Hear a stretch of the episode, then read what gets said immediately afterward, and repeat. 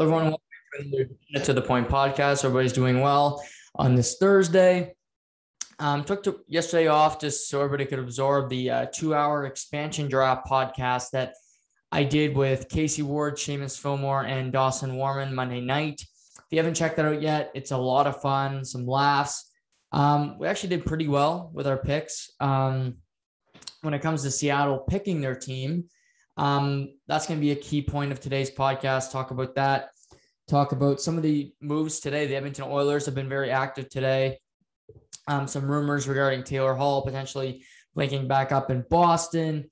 We have some Seattle trades from last night that have kind of inner workings of the salary cap and protection of players. So we'll get into that. The Milwaukee Bucks winning their first NBA championship in over 50 years. Giannis Antetokounmpo scoring 50 points in a closeout game, really one of the best performances in NBA Finals history. We'll get into that. They're having their parade as we speak. So a lot of fun in downtown Milwaukee. And, you know, it's tomorrow night's the NHL draft. So a lot of intrigue. Hopefully that the draft, they don't have all their players and picks leaked before the event. And that's where I'm going to start today, because normally at least once a week, maybe some of you will say once a show, I go into a rant. And I think it's warranted. Some people might think it's a bit much. Most of the time it's about COVID or just people being stupid. And last night was an opportunity for the National Hockey League. And the opportunity was, we're back on ESPN. We have a new 30-second franchise, the Seattle Kraken. New team, new opportunity, new market. Let's kick this off with a bang where, okay, before the draft, you knew a few picks in Vegas. You knew they were taking James Neal because he was a hot ticket in Nashville. They were fresh off a trip to the Stanley Cup final, and he was a superstar, and he was a great player at the time.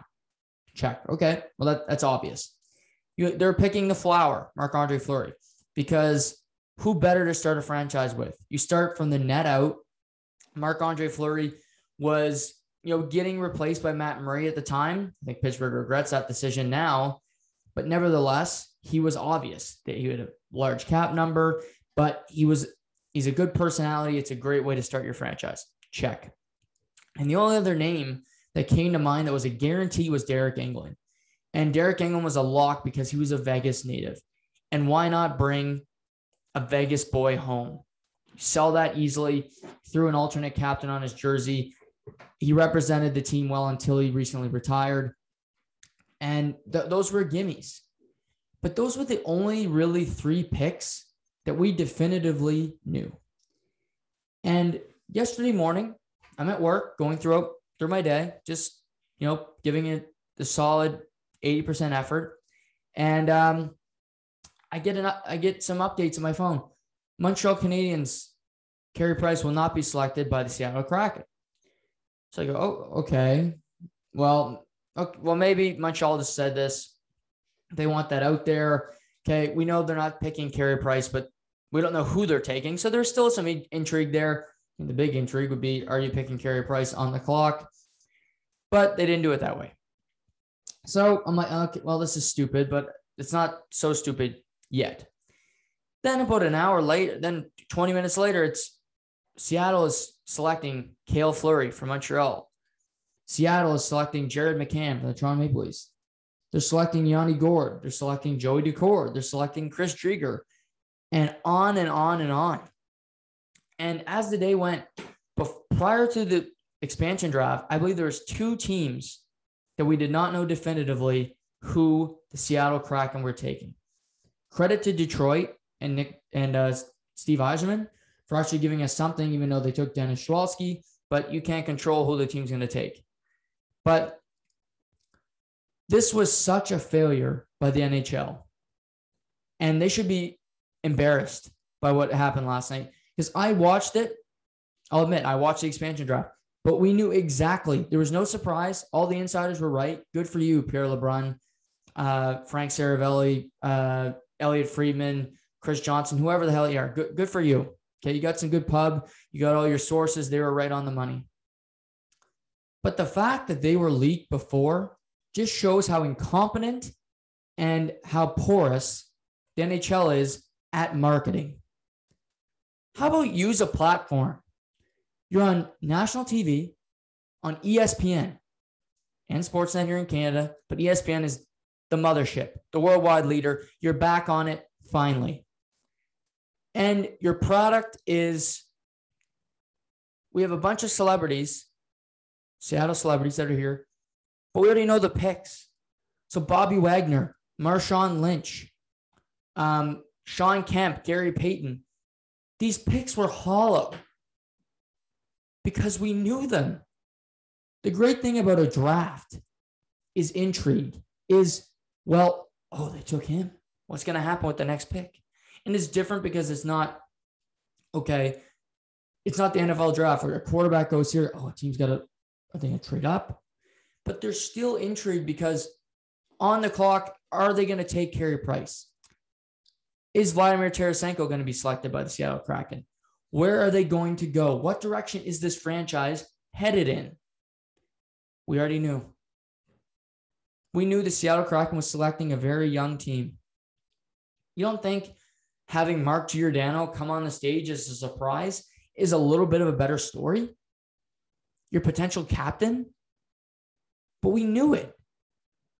And it's the NFL, the NBA, and even Major League Baseball, who stink at marketing because their game is still slow. They do. I thought they were trying to improve the game. Now they're scaling it back. But the NHL still loves to fail when it comes to getting people to watch their sport. Yes, there are hockey fans who are going to watch this, but don't you want to get a new audience? NBC had their audience in the States. ESPN watchers are different than NBC viewers because guess what ESPN has? Football, basketball. They just broadcasted the entire NBA finals. Do you think maybe you could get some of those millions of people that watch that? Maybe they can get at least somewhat interested in hockey. Maybe. Nobody thought people in Southern California would ever be interested in hockey. But guess what? Wayne Gretzky did. Now it's a flourishing market. This is not just California. It's throughout the entire United States. Canada has its base. It will remain covered even though Sportsnet continues to lose money. We won't get into that today. But it's such a failure. And I just look at Gary Bettman. I look at the NHL and I look at these insiders. And I get it. Your job is to report news. You want to get the scoop before X, Y, and Z. But last night should have been a night to shut the hell up. Who loves watching a competition show where you know who's going to win?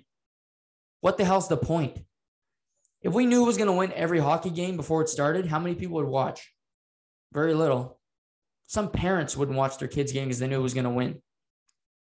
You could think it's the David versus Goliath.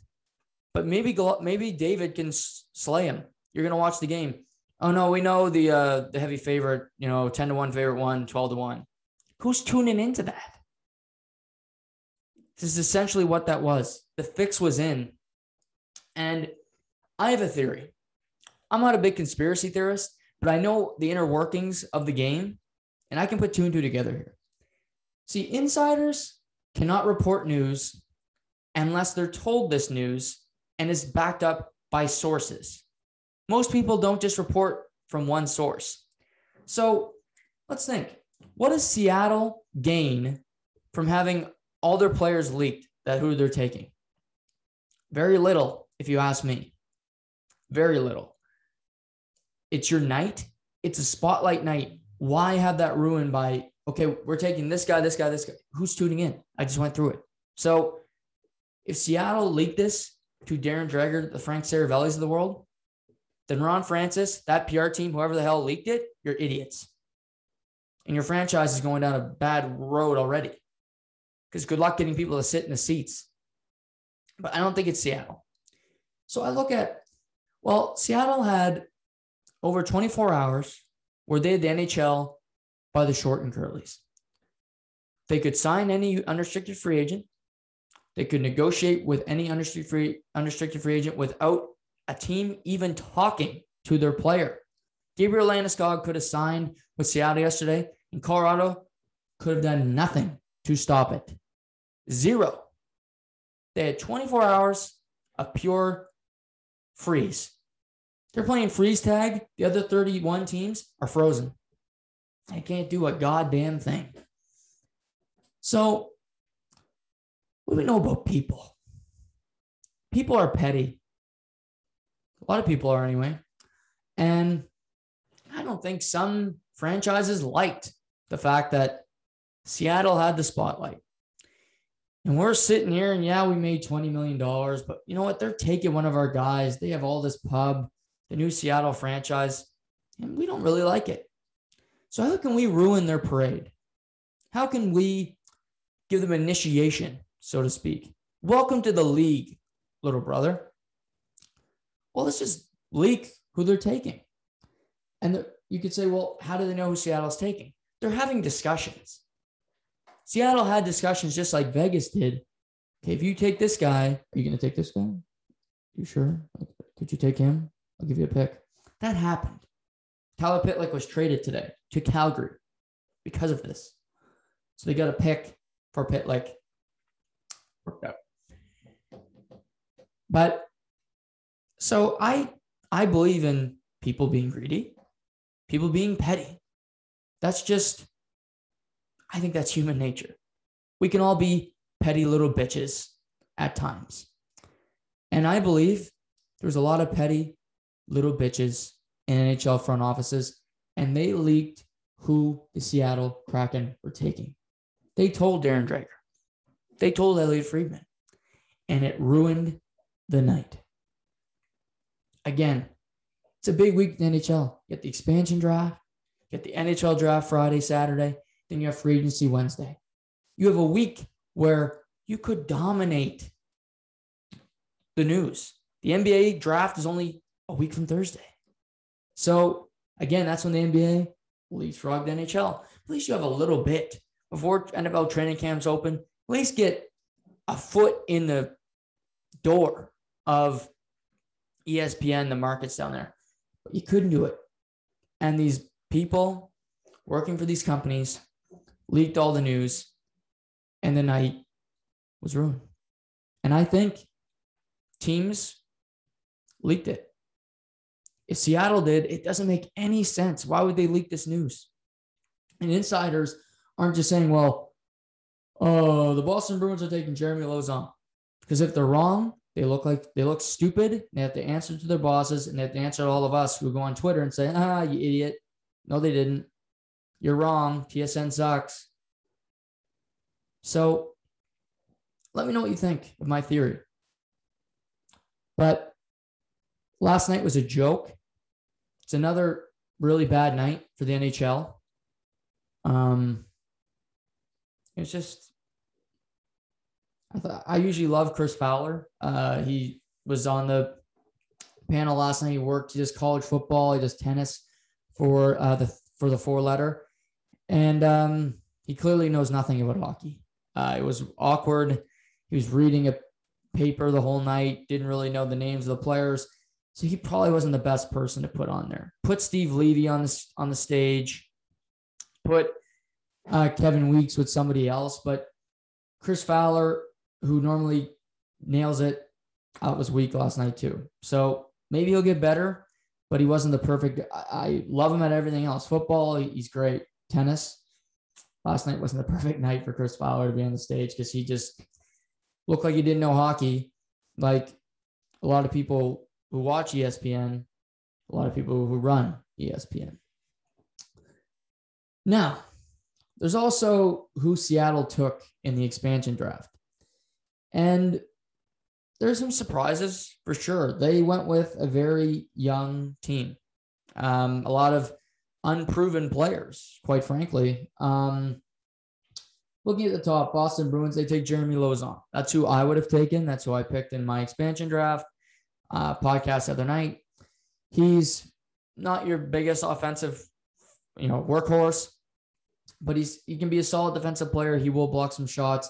He's a big body that I think can only get better. So I like the selection of Jeremy Lauzon. Buffalo's pick, Will Borgen, really an unknown.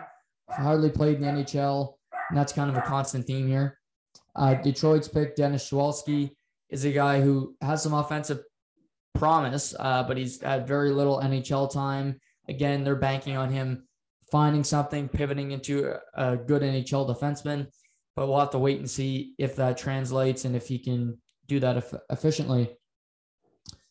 One of the big picks was Florida and selecting Chris Driedger. They signed him to a three-year, $3.5 million contract per year. He's coming off a really good year in Florida. He's only made 54 career starts in the NHL. So he's had limited runway, but he was really their de facto number one last year. Sergei Bobrovsky was a mess. Driedger had to start a lot of key games down the stretch, including some of the playoffs. So he is a good goaltender.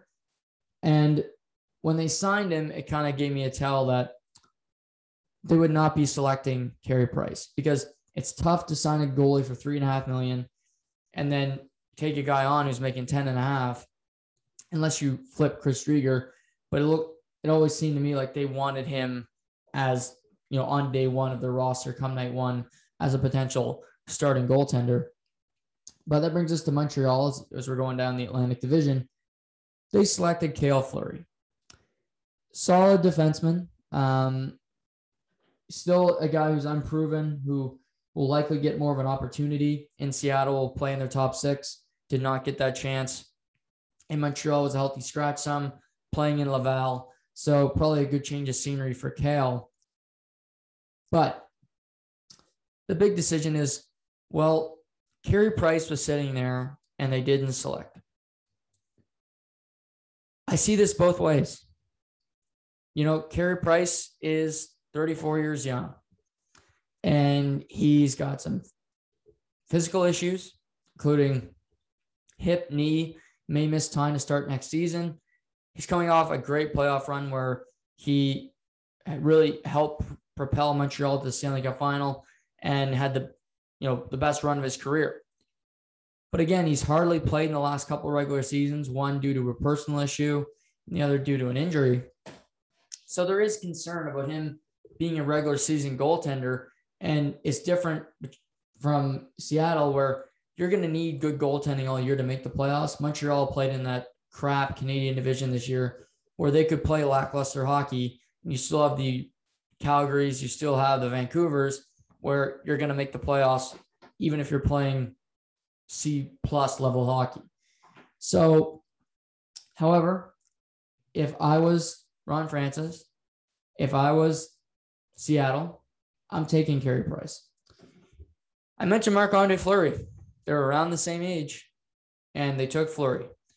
And they got to a Stanley Cup final in their first year. Now, doesn't mean Seattle's getting there, but you build from the net out.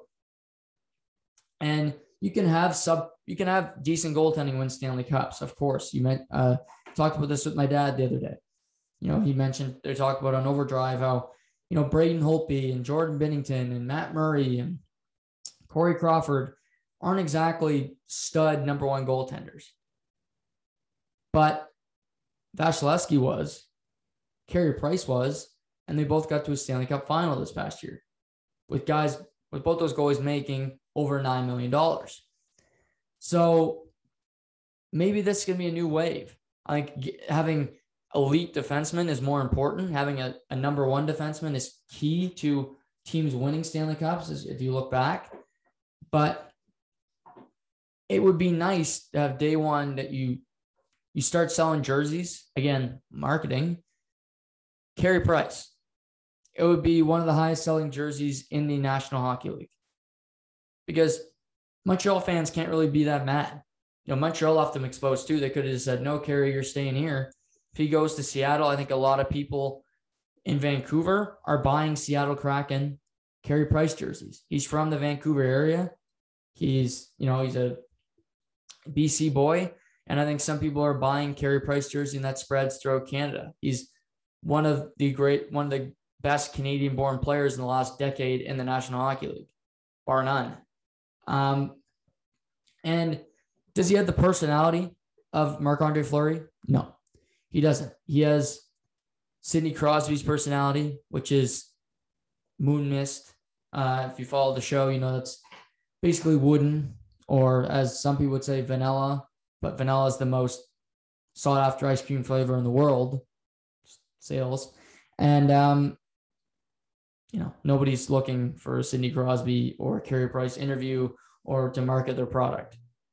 Maybe Reebok, but they're out of business. So we're just having that presence, having that name, that number, it holds weight in the hockey world. They talked about Carey Price on Pardon Interruption, an ESPN program, the last 2 days. That doesn't happen often. But Carey Price has that much cachet. Just his play, just him being the figure that he is. One of the best players in the past decade in the league. So it's a missed opportunity. I get it's a risk. It's risk reward. I would have taken the risk in taking Carey Price. It's a large cap hit. It's a lot of years. But after looking at what they did last night, they went pretty damn cheap. So they don't select Price. I disagree with it. Their next pick, the Ottawa Senators, they take Joey Desnoyers. He's another guy who's mostly been an AHL goaltender that they're hoping can translate into a successful story. He played a few games last year, then tore his ACL, so he'll be coming back off surgery, looking to make an impact. Brings us to Tampa Bay pick, where you had some really good players. You had Andre Palat available. You had, you know, Alex Killorn, Tyler Johnson, but they ultimately select Yanni Gourde, who, you know, Yanni Gourde was the third line center for Tampa Bay last year. He was their little workhorse, the little ball of hate. He went from an undrafted player to one of the most sought after guys in this expansion draft. You could say the most sought after guy, because he proved himself to be a playoff performer. He scored a game 7 shorthanded game winning goal in the Eastern Conference Finals against the New York Islanders. This guy's a big game player. He's one of the fittest guys in the NHL, and his work ethic will not be matched. He's a better Brendan Gallagher. At this point, I think throughout his career, I think he can be a better Brendan Gallagher. He's just got that bite to him. We learned after the expansion draft, he will be out to start the year with shoulder surgery, but I still think this is the correct pick. He can play the middle of the ice. Looking at their team, he might be the number one center, which is worrisome because he was just playing third line where he was really effective. I don't see that big of a jump in his game to be a first line center. I think he'd be a second line center. I said that yesterday to a few people. I think he's a second line center potential, no doubt about it. I think you look at Tampa, Anthony Cirelli is their number 2 center. I think Yanni Gourde can develop into that. 55, 60 points a season. Really strong defensive play, but I don't see him being the number 1 guy. And that is a lot of pressure, and it can hurt a guy's career by being put in a situation where you're not supposed to be there. I can think of a couple teams that just seem to thrive and get a high on putting guys where they shouldn't be. Toronto Maple Leafs, this was, you know, of course, Toronto, you got to talk about this pick ad nauseum. They traded last week for Jared McCann and from Pittsburgh. He had a really good year, but again, he's playing with some great players. So he had his career year playing with great players. Sounds like a good combination. And Toronto really acquired him so that Seattle would take him. And they did. And from Toronto's perspective, last night was a win because they keep Alex Kerfoot. They keep Travis Dermott. You know, they keep their, you know, pair of guys that helped them lose last year. Which great.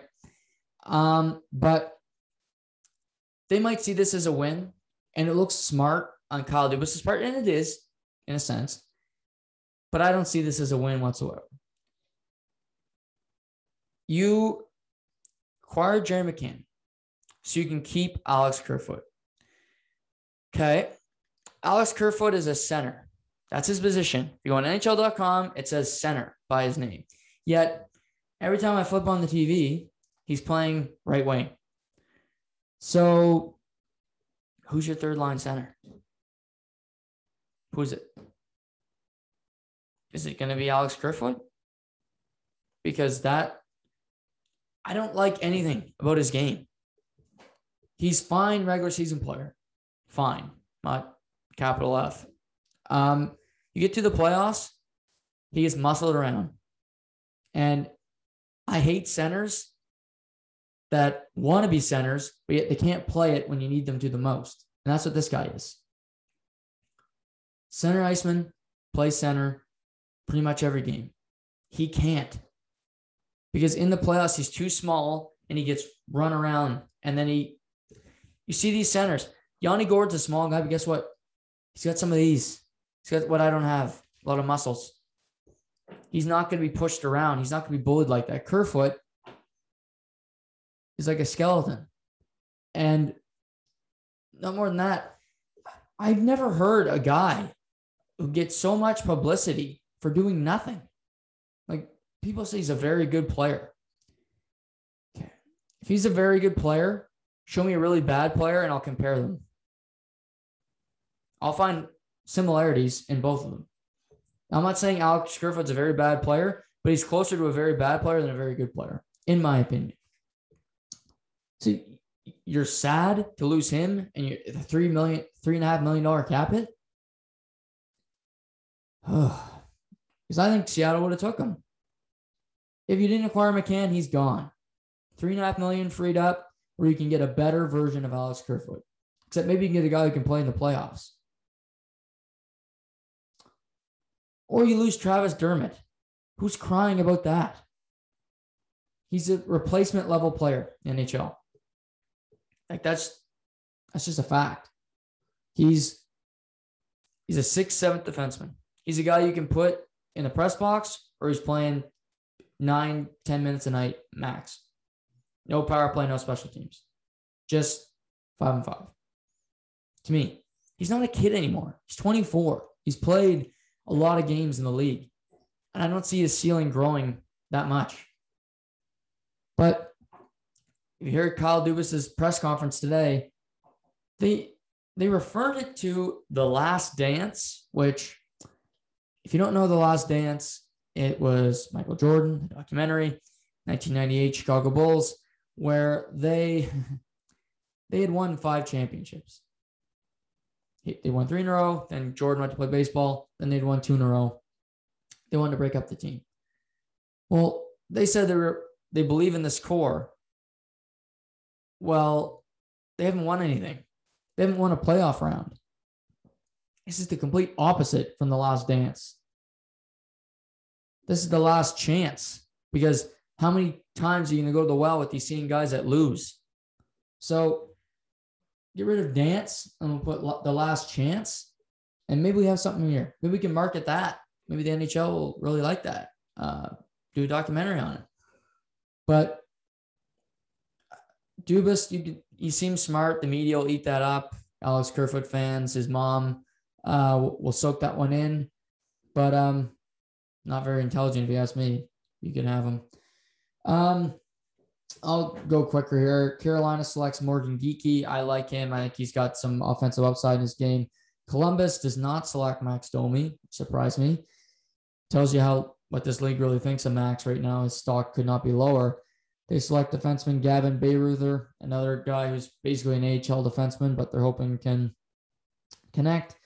New Jersey Devils select from New Jersey Nathan Bastian, another guy from AHL to NHL, basically third, fourth line so far in his NHL career. And you see sort of the constant theme is guys who are maybe going to get a bigger opportunity in Seattle, but have not proven a damn thing on the NHL level. Next 2 picks have more. You have New York Islanders. Seattle selected Jordan Eberle. And I get this pick. I would have went a different direction. Eberle is a guy who's been through it all. He had a great start in Edmonton, but the team had no success, and he battled through it, didn't complain, was a good soldier. Then he moves on to the Islanders. His role was constantly evolving, kind of morphed into a good second-line winger where he wasn't asked to be the man anymore like he was at the World Junior Hockey Championships.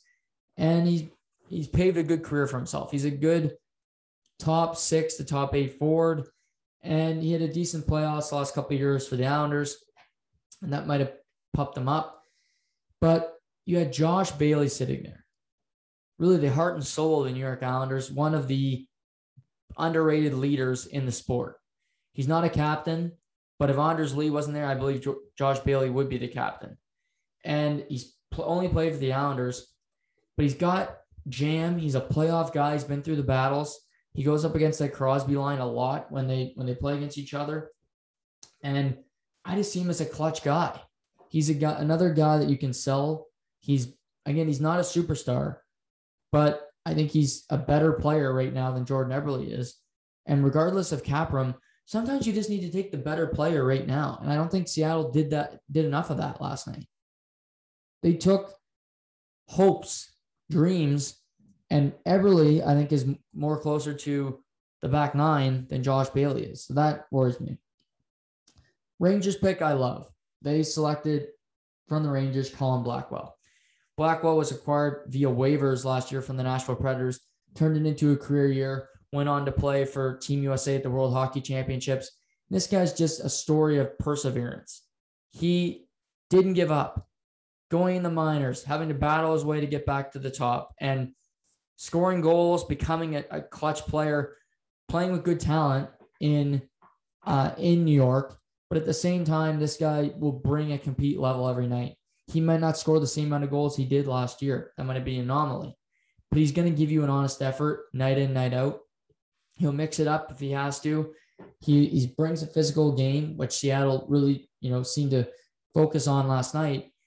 And they want to be tough to play against. Colin Blackwell will make it tough to play against. He's solid defensively. Really good pick.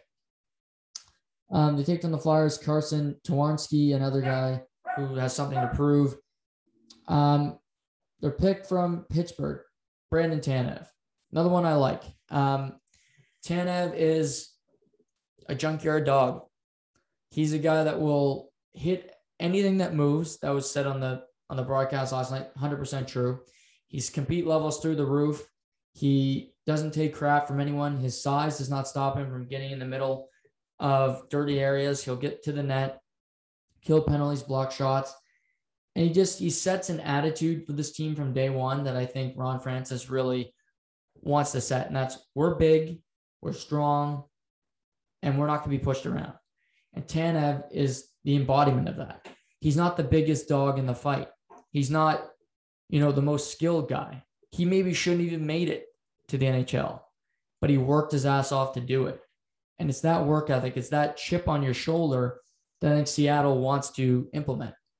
And by, selecting a lot of AHL guys who maybe you'd say haven't got a good enough look or haven't been given the real chance, it does make some sense that you're selecting a team full of guys that you can say, nobody believed in you, we do, go out and prove us right. So motivational speech-wise, this team does make a lot of sense. From Washington, they selected goalie Vitek Vanecek. So that's another goalie added to their roster. He started some games last year for the Capitals, was injured in game one of their series against the Boston Bruins. So he does look like a goalie with some promise. Selfishly, I hope now that, Vitek Vanecek was selected by Seattle, this could open up a hole for Zach Fucale. I had him on the podcast a few weeks ago. Really great guy. They have Samsonov there, but a new backup goalie is needed. I wouldn't be surprised if Washington goes out and signs a veteran. That's something they love to do. But I would love to see Zach Fucale get a chance. If he can have a great training camp, maybe he can go out there and earn the job. Vanecek will more than likely make this team for Seattle. But I just hope for Zach, who was in Hershey last year, Washington's farm team, that he can go out to earn a job from training camp and see what he can do next year, because it would be an awesome story to see Zach get back to the NHL and, hopefully get some starts next year for the Washington Capitals. From Arizona, they selected Tyler Pitlick. That was short-lived as they traded Pitlick to the Calgary Flames today for a fourth-round pick. This was clearly a setup before where they get a pick, which is something they want to stockpile draft picks, because that's what Vegas did as well. It's more picks you have, the more players you can select, and then you can trade your picks if they hit later to acquire, elite talent like Vegas has with the likes of Max Pacioretty, Mark Stone, Pietrangelo, just to name a few. So smart move there. From Chicago, they select John Quenneville, formerly of New Jersey. Looked like he was going to be a great player, been playing in the minors. So they're hoping he can find the game that he had in the WHL, but that remains to be seen. Colorado, they select Jonas Donskoy. Donskoy had a great run in San Jose where he was a key contributor to them getting to a Stanley Cup final, getting to a conference final in his time there. They were a really good team. And in Colorado, he did the same thing. Good playoff performer. He'll score you 17 to 20 goals a year in an 82-game season. So I like Donskoy. A good pick. Again, a veteran guy who's been through battles in the playoffs, been through wars. He knows what it's like. And he's also got some skill at the NHL level that you can say, well, I know what he can do at this level. For some guys on this team, you really can't because they haven't been put in the position yet or shown that they can do it. That brings us to the Dallas pick, Jamie Alexiak, who they then signed to a 5-year deal at $23 million. I like this. Alexiak, former first-round pick, was Dallas' selection back in the day. He struggled throughout his career, was then flipped to Pittsburgh. Pittsburgh brought him in. He helped Pittsburgh win a Stanley Cup in 2017. That summer, he was then traded back to the Dallas Stars. So he's had a weird career where he went from Dallas to Pittsburgh, back to Dallas, and been in 2 Stanley Cup finals. Really improved his game. He's brought more of an offensive flair, but he's 6'7". He will line up and fight anybody. He's fought some of the biggest heavyweights in the NHL. He's still a strong defensive player, a good skater for his size. And I like the pick because he's valued. Dallas did not want to lose Jamie Alexiak, that was reported, but it's business. And sometimes it's just, well, we don't want to give them more prospects, more of this. We have to accept losing Jamie right now. And for Seattle, again, they're building a strong defense core. We'll get to Adam Larson in a minute, but with their selections, they're building Big D. Lauzon's not a guy who's going to get pushed around. Cale Fleury, we'll see. But you look at Alexiak, the next pick from Minnesota, Carson Soucy. These guys are both big, strong defensemen that can play. They play heavy games, and they're more of you think of them as playoff defensemen more than anything because their offensive game is not what comes to mind first, but the ability to block out, to protect the house, so to speak, is what comes to mind. 2 calling cards when it comes to Alexiak and Carson Soucy. The Soucy selection was surprising to me. I thought they would take Kaapo Kähkönen from Minnesota. Had a really strong year last year. Breakout star. They had him and Cam Talbot, did not start in the playoffs, but he's a guy that I think can morph into a starting goaltender. You look at Alex Nedeljkovic in Carolina. I'll get to that trade later, but he's a guy that was an AHL goaltender. You give him a chance after a few years, he shows out. And I think Kähkönen would have been a good guy to add here because you're in your first season. I do think there's more pressure than people think on Seattle, but at least give him some starts. Maybe you can see, is this guy a number 1 goaltender? Is he a platoon? You really know what his status is as an NHL goaltender. You know where he stands. And Soucy's a big, strong defenseman, but I would have taken Kähkönen and had some more goalies. And even if you want to trade him, because I think his value is through the roof right now, then you have that option. You get more draft capital, you get another player, you do something, but you improve your roster, and then you go from there. Nashville, they selected Cali Yarncroke, a guy who's got some skill. He'll put up, 30 points a season.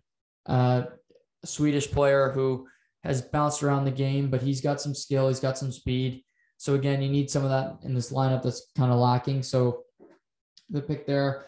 From St. Louis, they take another defenseman, Vince Dunn, who's been rumored to be traded for a number of years now from St. Louis, really ever since they won the Stanley Cup.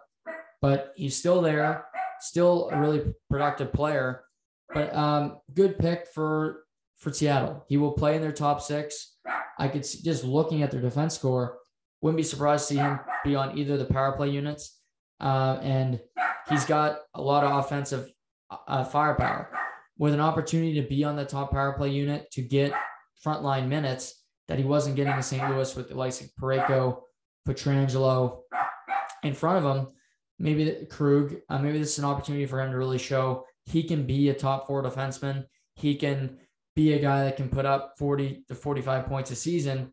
And he really just hasn't had that opportunity in St. Louis to this point. Winnipeg, they selected Mason Appleton. He's a guy who's a third. I think he's a really good third line winger, checking line guy. I see a guy, this guy's another playoff performer and the guy that's not going to give up on pucks. He's a workhorse. He'll play anywhere you want in the lineup. He can move up and play with other players. But I think at the best, at his essence, he put Appleton on the third line.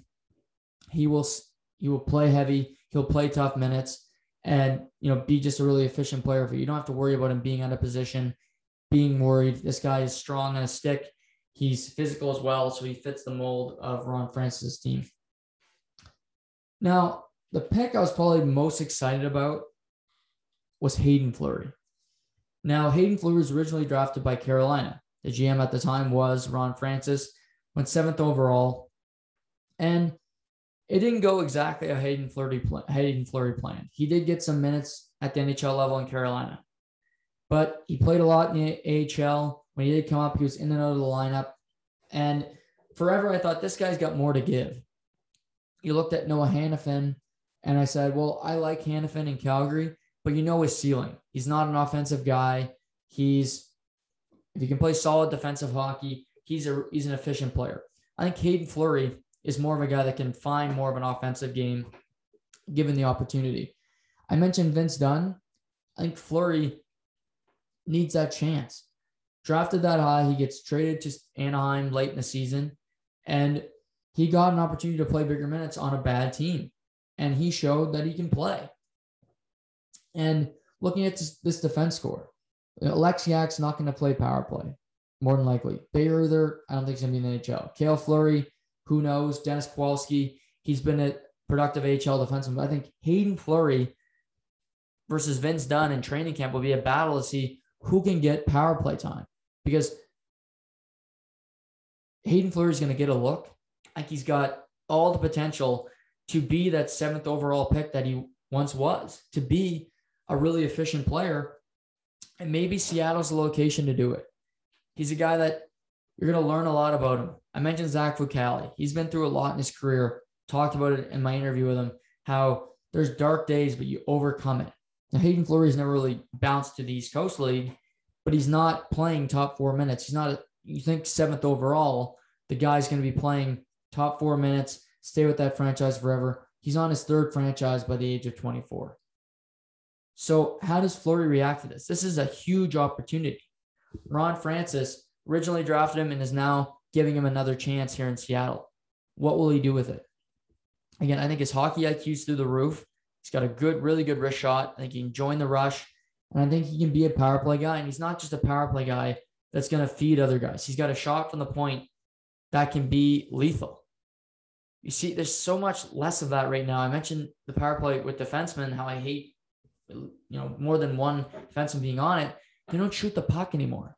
No defenseman has got a slap shot or even a wrist shot that scares you. I think Fleury's got a good shot, and that could be a really big asset to the Seattle team. So of all the players, of all the chances, you know, the hopes and prayers that they took last night, I think Hayden Fleury's my favorite one because I see it in him. He's got more to give there. And I really hope for his sake, playing with his brother, maybe that can spark something. He can find that and bring it to the Kraken because he's got a lot of potential under the surface, and hopefully it just, you know, bubbles up for him. The next pick, the Calgary Flames, this was really the obvious pick of the expansion draft. They select their captain, Mark Giordano. And Mark, I said, another guy who can sell the narrative that I think Ron Francis is going for. Well, you know, nobody believed in you. You had to work your way here. Giordano was undrafted, had to play East Coast, had to play overseas, and finally got a look with Calgary and played there for, you know, over 10 seasons, a long time, was a captain, replaced Jerome McGinley as captain. That's not easy. You know, there's replacing a captain, like there's replacing Saku Koivu with Brian Gionta. No offense, Saku Koivu, good player. But Joe McGinley's a hockey Hall of Famer. He's one of the best captains, I think you could argue, in the history of the game. One of the most beloved people in Calgary. And Giordano did it seamlessly. Not only did he do that, but at the advanced age of 37, he won the Norris Trophy as the best defenseman in the NHL. This guy's still got game. He's still got game. And sorry, he won at 35. It's 37 now. So 35 years old winning that award. That's pretty damn impressive. And this was a no-brainer. I've heard rumors that they're going to trade Giordano. I get it. If you get a really good package, sure. Teams are going to want Mark Giordano on their team. But I think it makes a ton of sense to keep him because he was just a captain. Put the C on his jersey next year if you decide to keep him, because I just mentioned all these players. Who is your captain? Who's selling? It's not going to be any of the picks I named after Mark Giordano. You need somebody to sell this team. I think Gio can do that because he's a personal guy. He's a captain. He's an older veteran, a warrior of the game, been through it all, and he can sell the narrative that I think Ron Francis is trying to tell his team. And this was an obvious one. Again, I think Carey Price would have been a good pick too, but Giordano was sitting there. He still got game. Calgary left him exposed. They clearly want to go in a younger direction, but for Seattle, you've got a ton of young pieces. You need a mentor. You need a guy to guide them that they can talk to in practice. Giordano was that obvious selection. And I think it's a great pick. And I think he'll help the likes of Vince Dunn, Hayden Fleury, Cale Fleury, to say, this is what you have to do to get to this level or to advance in the game, to not be an AHL fringe NHL player. This is what needs to happen for you to move up those ranks. So good selection. We'll see if Seattle ultimately keeps Giordano, but I like the move. And to me, he should be a Seattle Kraken next year. They then took Adam Larsson from the Edmonton Oilers, who they signed to a 4-year, $16 million deal. Great deal. Adam Larsson, he is what he is. He's not going to be an offensive guy. And a lot of people have a problem with that. If you can't put up 35 to 40 points anymore as a defenseman, you're no good to anybody. That narrative is stupid. I've never understood it, but it continues to be shoved around that you need to be an offensive defenseman. You need to be in the Norris race to really be an effective guy. Adam Larsson might get 15 points. Might. But he's solid defensively. He's mean. Again, he's like Alexek. He's like Soucy. Their D-core is not easy to play against. And that's at least one thing they can say. We got a lot of forwards who we don't know what they're going to be. But their top six, if it's Giordano, Larsson, Fleury, Dunn, Alexiak, and Cale Fleury, that's not an easy D to play against. And you got Lauzon sitting there. So there's going to be competition. And their next pick, they selected Curtis McDermott. He's a guy that's played in the NHL. Again, this guy's 6'5", full of piss and vinegar. So you have 8 defensemen on this roster that you could argue, a good argument, they're NHL players.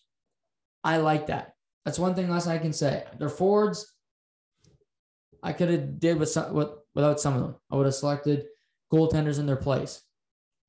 But, they selected a tough defense scorer that's not going to be easy to play against, and that I salute them for. Because if you're going to come in the league, you don't want to be shoved around. If you had teams leaking your roster last night, opening night when you play Vegas, when you play against Vancouver in your home opener, give it to them early and say, yeah, we're new to this league, but you're not coming in here and punching us in the mouth. We'll punch you in the mouth and like it and continue to do it because you can't do anything about it. So I like the way they constructed their D court. They have options. They have an open competition. Will every D be there come the start of the season? Probably not. But I like that they have defense that are going to have to work in training camp to get roster spots. That's a good thing. Can't just be a cakewalk where the six and it's hunky-dory. A lot of these guys, Gio's a lock, Larson's a lock, I think Alexiak. Vince Dunn, you're not a lock to play. McDermott, no. Hayden Fleury, no. Cale Fleury, no. Lauzon, no. So you need to come in and impress, show what you can do. And I like that that's how they built their team. They wrapped up their selection. San Jose, they took Alexander True, who unlikely to come over and play North America. He's been playing overseas the past number of years. So, and they, from Vancouver, they selected Cole Lind, who was a great junior player, only 22. So maybe you can still find us. Wasn't getting a lot of opportunity in Vancouver. So if he can move to Seattle, different change of scenery, maybe he can find a spark that he had in junior and become, you know, top nine forward for the Seattle Kraken. So that, like I said, that was their roster last night. They lose Pitlick, so they lose a player to Calgary in a trade today. I'm still let you know during the podcast if anything else comes out with them trading players or making moves, because I do think there were some moves today when it comes to getting guys that are trading guys or getting people to keep. So we'll see. But there was other news today. I was going to leave with Zach Hyman, but I'm not going to because I like something else a little more, and I think it's more interesting. Carolina, one of the cheapest organizations in pro sports, Carolina Hurricanes, they traded 25-year-old rising star goaltender Alex Nedeljkovic to the Detroit Red Wings.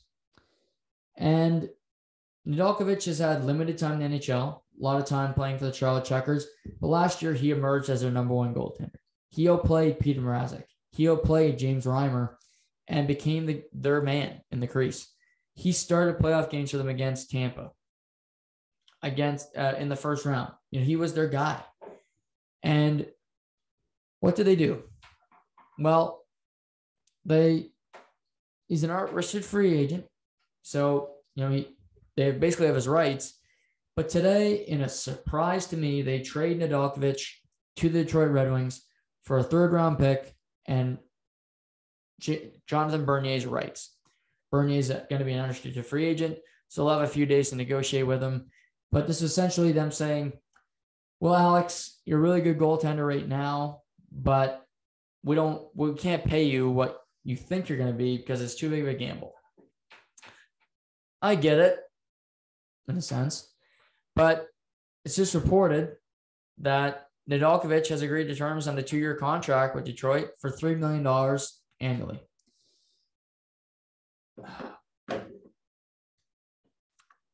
Carolina, I get it, you're cheap. You have your way of doing business, but you sign Alex Nedeljkovic 2 years at $3 million. The way this guy's going, that's going to be such a luxury in about 20 games in the next season. Because look what else you have in your roster. James Reimer, unrestricted free agent, likely not coming back. Peter Mrazek, unrestricted free agent, who was replaced by Alex Nedeljkovic last year, likely not coming back. And if he is, you're getting a lesser version of Alex Nedeljkovic. Nedeljkovic's a better goalie than both those guys. You acquire Jonathan Bernier, who I like. I think he's been great in Detroit for being on a terrible team, on the biggest rebuilding franchise the last 2-3 years. He's battled. He's got good numbers, had his tough go in Toronto, but he's overcome that. He's shown he can battle through adversity. But is he better than Nedeljkovic? No. Plus, Nedeljkovic is 7 years younger. Carolina, you need to spend money sometimes, and $3 million is not a whole lot of money. It's reported he wanted 3.5 from Carolina. Give him the 3.5. This is just so frustrating to me. If I'm a Carolina Hurricane, if I'm Rob Brendamore, we should be in the cup conversation again next year. Yes, we're losing Dougie Hamilton, but we still have a really, really good team. Can Jake Bean take the next step? Can Nedeljkovic, could he have taken the next step? Jordan Staal, keep going. Trocheck, we kept Niederreiter. We have a lot of our veterans who played well last year. We're going to be back. Slavin, Brett Pesci, healthy, the works. Aho, Svechnikov, let's go. Let's challenge Tampa Bay. They're going to be worse because they're losing guys left and right. But you let the restricted free agent goaltender go to Detroit. I just think this is such a mistake. He has so much promise to be a really good goalie.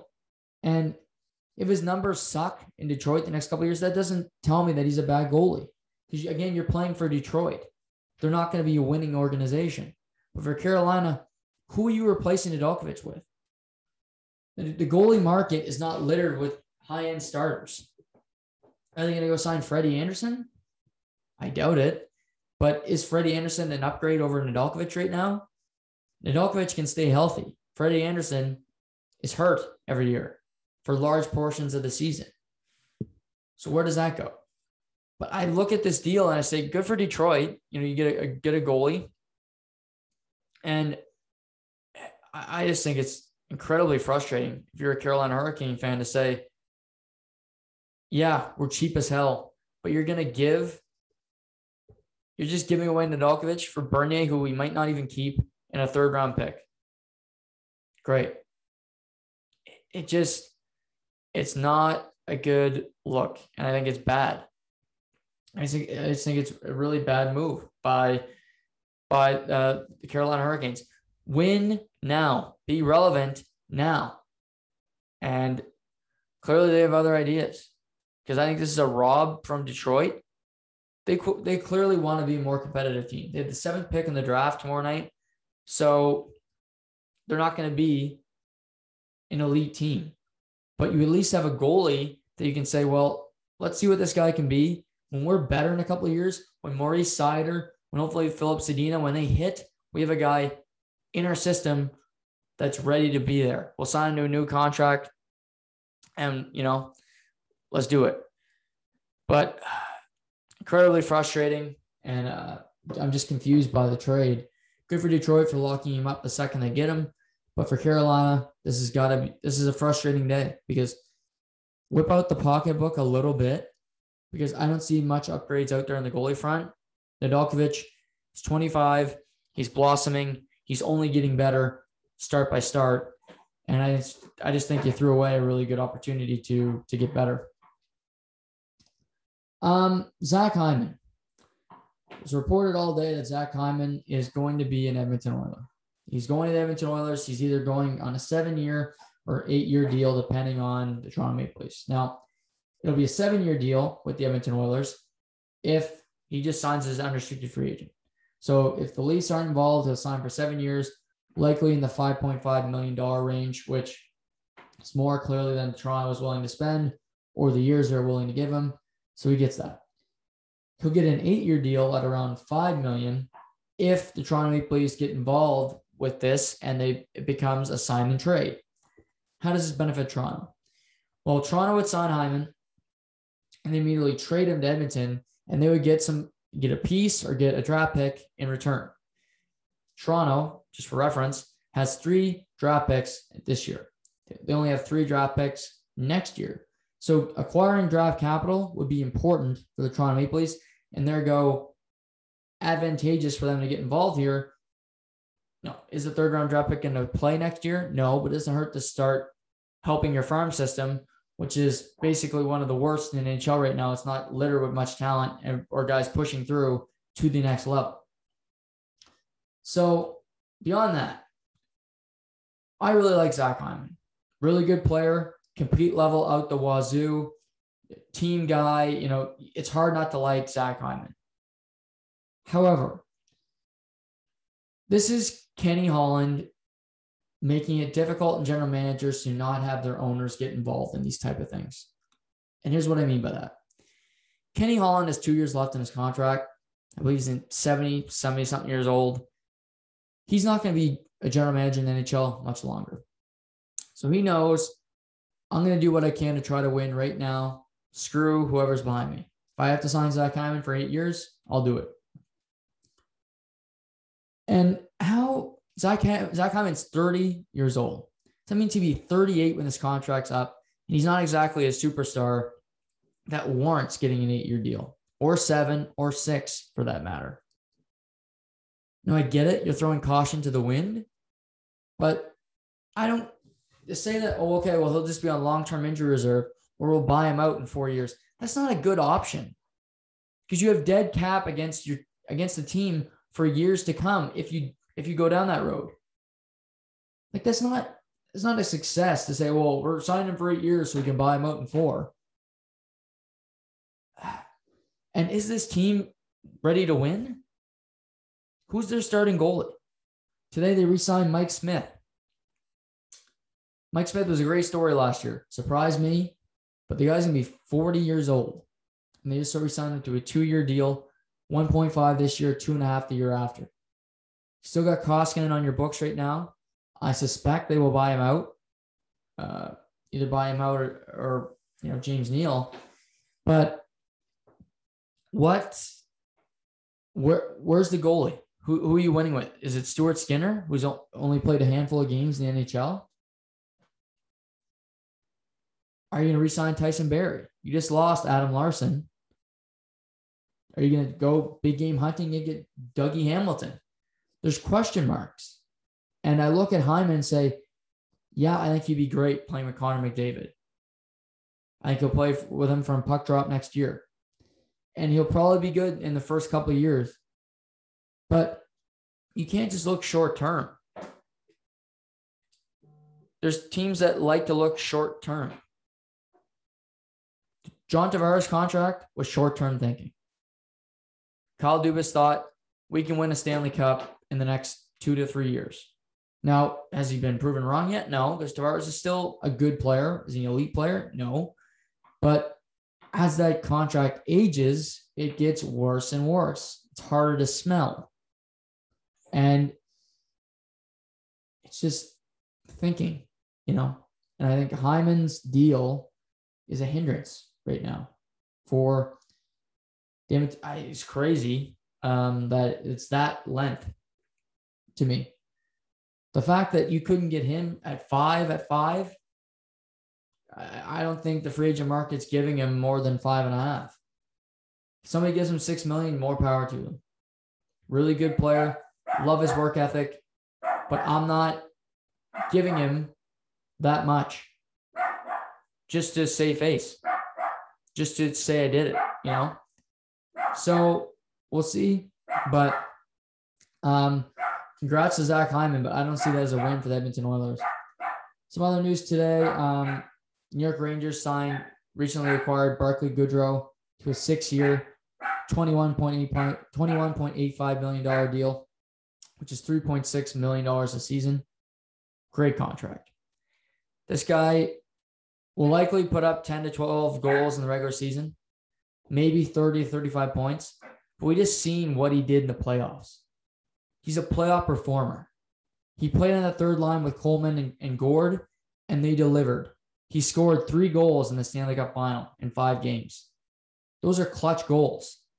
And going to a New York team who's on the cusp of winning, these are the type of signings that make a ton of sense. You say, okay, can we get another one center? Is Jack Eichel potentially on the horizon? We got our depth in place. We got Kakko. Hopefully, Lafreniere can get better this next year. We got a Norris Trophy winner in Adam Fox. What's next? And I think adding a guy like Goodrow with Stanley Cup prowess, with a winning mentality, makes a whole lot of sense for the Rangers, who are on the verge of becoming a really good hockey team. Shane Gostisbehere was traded to the Arizona Coyotes, Philadelphia defenseman, for a 2nd rounder and 7th rounder today. He was traded to Arizona with a 2nd round pick and a 7th round pick to Arizona for nothing. And I repeat that, nothing. He was traded a 2nd round pick and a 7th round pick to Arizona for cap space. Philly got nothing in return. What they got is him off their books. He's owed $9 million over the next 2 years. Arizona will have to eat that. He's Shane Gostisbehere, when he first came into the league from NCAA, he was seen as the next great phenom. And for a cup of coffee, he was. He was the Jeremy Lin of the NHL. He had people by storm. It was the ghost, Linsanity. You know, it was a ton of fun. And he had a good 3-4 weeks. Got a big contract. And since then, it's been a nightmare in Philadelphia. See, so far this offseason, they've moved the ghost. They traded Philip Myers. They've added Ryan Ellis. Philly's one of the more interesting teams to watch this offseason for me, because what do they do with Giroux? What do they do with Voracek? Can they get rid of JVR? Who's backing up Carter Hart? If they come back next year with Giroux and Voracek, number one, I'm going to have to grill them on this podcast, which I don't want to do, but I will because I have to. They're in the same position as the Calgary Flames. If Calgary comes back with Goodrow and Monahan, then you deserve to lose. And Brad Treliving should have been fired a couple years ago. You will be fired because that team's not winning. But you get rid of a bad contract, you free up some cap room. Arizona's got all the cap room they need. They need to get to the floor. They get some more draft picks, so it's a win-win in that sense. But the NBA Finals, I'll get into that tomorrow. That's still there. But, you know, I just went through that, basically the expansion today, and that takes up a ton of time. And we'll see what other moves happen before the draft tomorrow, beyond here tomorrow afternoon, to talk about all those interesting things. But I hated the expansion draft. Hopefully they can do something better with it moving forward. And, you know, not just that, but hopefully the draft's better tomorrow. It's at least somewhat interesting. So everybody have a great day. I'll talk to you before the draft tomorrow. We'll talk NBA Finals tomorrow. We'll get into any other news in the world of sports, maybe talk some Aaron Rodgers as well, as NFL training camps are starting to commence. So have a great day. Take care, and we'll talk soon.